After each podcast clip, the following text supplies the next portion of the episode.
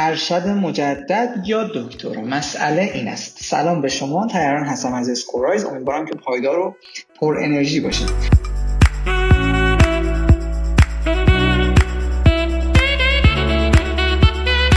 گاهن سوال پیش میاد که ارشد مجدد رو انتخاب بکنی برای اپلای کردن یا پی اچ دی.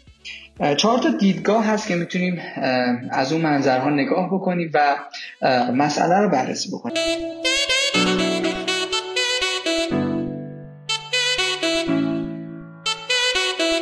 مسئله یک، هدف از تحصیل.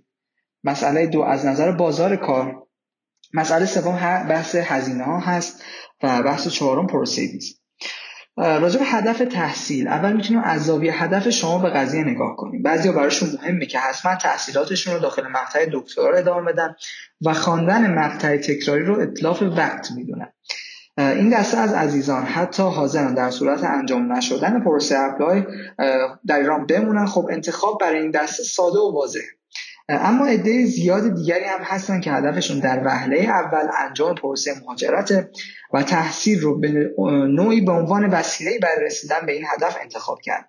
خب به این دسته میگیم که اخذ پذیرش از مقطع ارشد حتما ساده تره و به طور کل مسیر ارشد مجدد از بابت پذیرش مسیر هموارتری هست، چون اخذ پذیرش دکترا چندان قاعده‌مند نیست. ممکنه فردی با بهترین رزومه، با مقالات بسیار زیاد، به هر علتی از رسیدن به هدفش باز بمونه. این از دیدگاه اول. دیدگاه دوم از نظر بازار کار.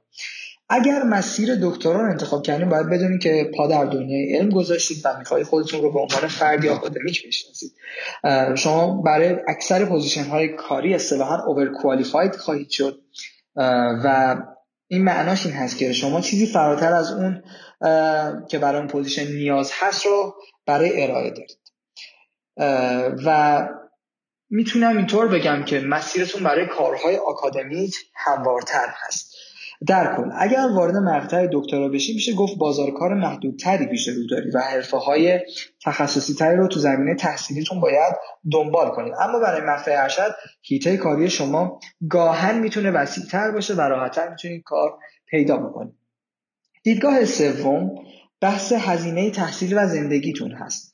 درسته که تحصیل در برخی کشورها ممکنه رایگان باشه، اما با این وضعیت که ارز دلار در کشور خودتون میدونی به چه صورت هست، تأمین هزینه‌های زندگی کار ساده خوب قاعدتا نیست.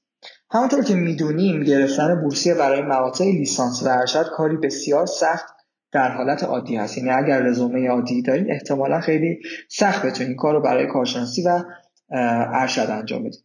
این در حالیه که بیش از نود درصد دانشجویانی که به هر طریقی موفق به اخذ پذیرش دکترا میشن، بورسیه و فاندینگ دریافت میکنن که این میتونه یک مزیت برای اپلای دکترا نسبت به ارشد مجدد باشه. و دیدگاه چهارم که دیدگاه مهمی هم هست، از منظر پروسه ویزا.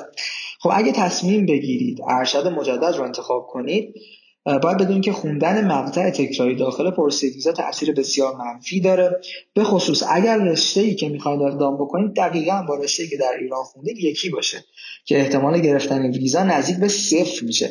حالا اگه ارشد مجدد اقدام کردین، دو حالت وجود داره. برای روبرو شدن با سفارت، شما یکی از این دو طریق رو میتونید پیش برید. یکی اینکه صادقانه مدرک ارشد خودتون رو ارائه بدید و سعی بکنید که تو انگیزه‌نامه‌تون توجیه خیلی قوی رو ارائه بدید که ارشد مجدد می‌خواید بخونید. دو اینکه مدرک ارشد رو به سفارت ارائه ندید که پیشنهاد نمیشه.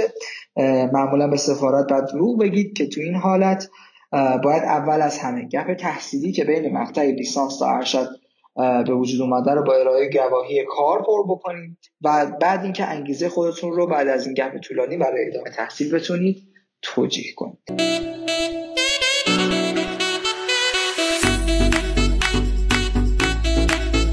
در آخر در مورد اینکه آیا برای ارشد مجدد اپلای بکنی یا مقطع دکترا رو شروع کنی، هیچکس بهتر از خودتون نمیتونه شما رو راهنمایی کنه، چون که هیچ دستور عمل ثابتی وجود نداره که دنبال کنید. شما با توجه به شناختی که از خودتون دارید و اهدافی که پیش روی خودتون هست، بهترین تصمیمی که میتونید برای تضمین آینده خودتون بگیرید رو انتخاب بکنید. امیدوارم که بتونید بهترین تصمیمتون رو در این باره بگیرید و شما رو خدای بزرگ میسپارم. خدا نگهدار.